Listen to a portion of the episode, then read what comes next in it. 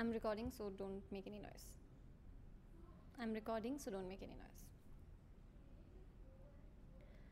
Book excerpt Looking for the Last Queen of Awadh in Paris. She lies buried amid sepulchres that house the remains of many who are still famous.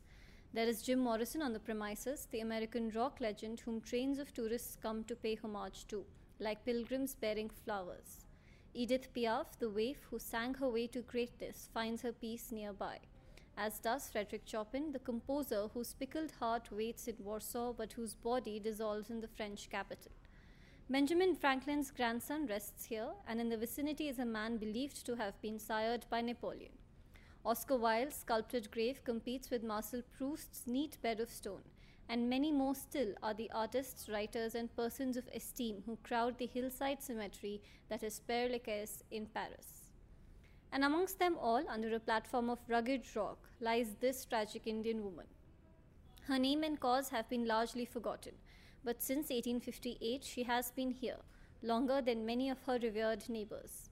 Tourists walk by with cameras, oblivious to her unmarked square existence. But every now and then there is a stray visitor who arrives on a quest to locate the final resting place of that remarkable woman, the last queen of Awadh. I was that visitor in the vi- I was that visitor in the winter of 2017 when I trekked up Paris's most famous graveyard to look for this forgotten tomb. The lady appears in yellowed old books by several names. She was to some Malika Kishwar, while others knew her as Janab-i Aliyah, her sublime excellency, mother to the ruler of Awadh, Wajid Ali Shah. In 1856, when the British deposed the Nawab from his ancestral seat in Lucknow, his family departed for colonial Calcutta with all the money they could gather and dignity they had left. But while the son, a crazy imbecile in the eyes of his oppressors, prepared to fade quietly into history, the mother was determined to win back that which was her family's by right. That very year, this woman, who knew little beyond her sequestered palace, set foot on a ship, determined to sail to England so she might speak, woman to woman, to the English queen in person. After all, declared the middle aged Begum, Victoria was also a mother. She would recognize the despair her people had unleashed and restore to the House of Awadh territory titles and its rightful honor.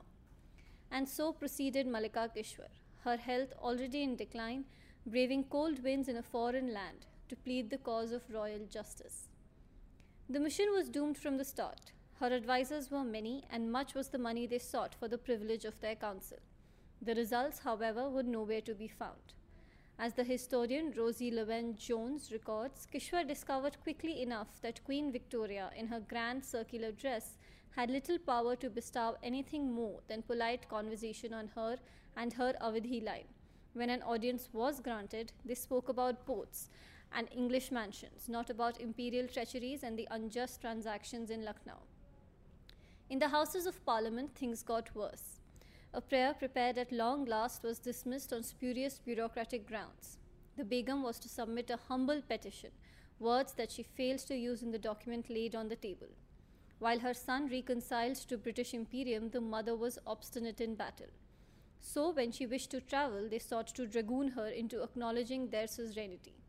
If Malika Kishwar and her menage wanted passports, she would have to declare herself a British subject. The Begum refused to do anything of the sort, prepared at best to be under British protection. And legal quibbles aside, the Great Rebellion of 1857 compounded matters. There was now no prospect of relinquishing even a fragment of British power when the hour called for a demonstration of obdurate strength alone. Awadh was lost forever. The tide having turned in 1858, the Begum decided to return at last defeated and unhappy in the extreme. But while in Paris, she fell ill and died on 24th January. The funeral was simple, though there was yet some dignity, and state representatives of the Turkish and Persian sultans gave the Indian queen the regard the British denied her and her line. A cenotaph was constructed by the grave, but it has long since fallen to pieces. When decades later the authorities at the Père Lachaise sought fra- a cenotaph was constructed by the grave, but it has long since fallen to pieces. When decades later the exile a cenotaph was constructed by the grave, but it has long since fallen to pieces. When decades later the authorities at Père Lachaise sought funds to repair the tomb, her exiled son decided from Calcutta that it was simply not worth his pension. While the colonial state was even less inclined to honor a difficult woman lying several feet underground in an alien European country. And so, since that time, in a graveyard full of magnificent memorials, the Queen of Awadh has remained. A shell of broken stone sheltering her from the weeds and overgrowth that alone have made a claim and so, since that time, in a graveyard full of magnificent memorials, the Queen of Awadh has remained. A shell of broken stone, sheltering her from the weeds and overgrowth that alone have made a claim upon her and the story that she tells. Others of her suite also suffered. A younger son travelled with her, Sikandar Hashmat by name. He died in England and was carried to join his mother in her unmarked grave.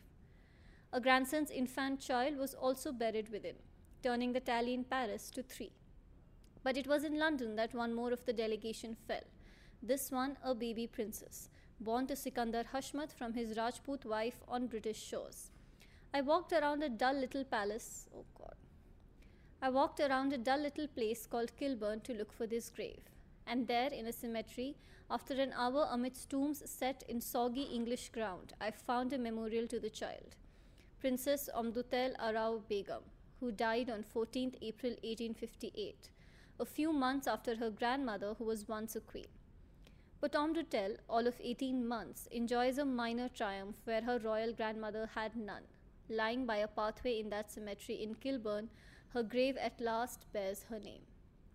The Begum, on the other hand, has become to the passing tourist a plinth on which to rest, smoking a cigarette and gazing at a horizon full of dead, till a stranger might appear to tell how beneath them are the remains of a fascinating woman, pieces of one of history's unhappy tales.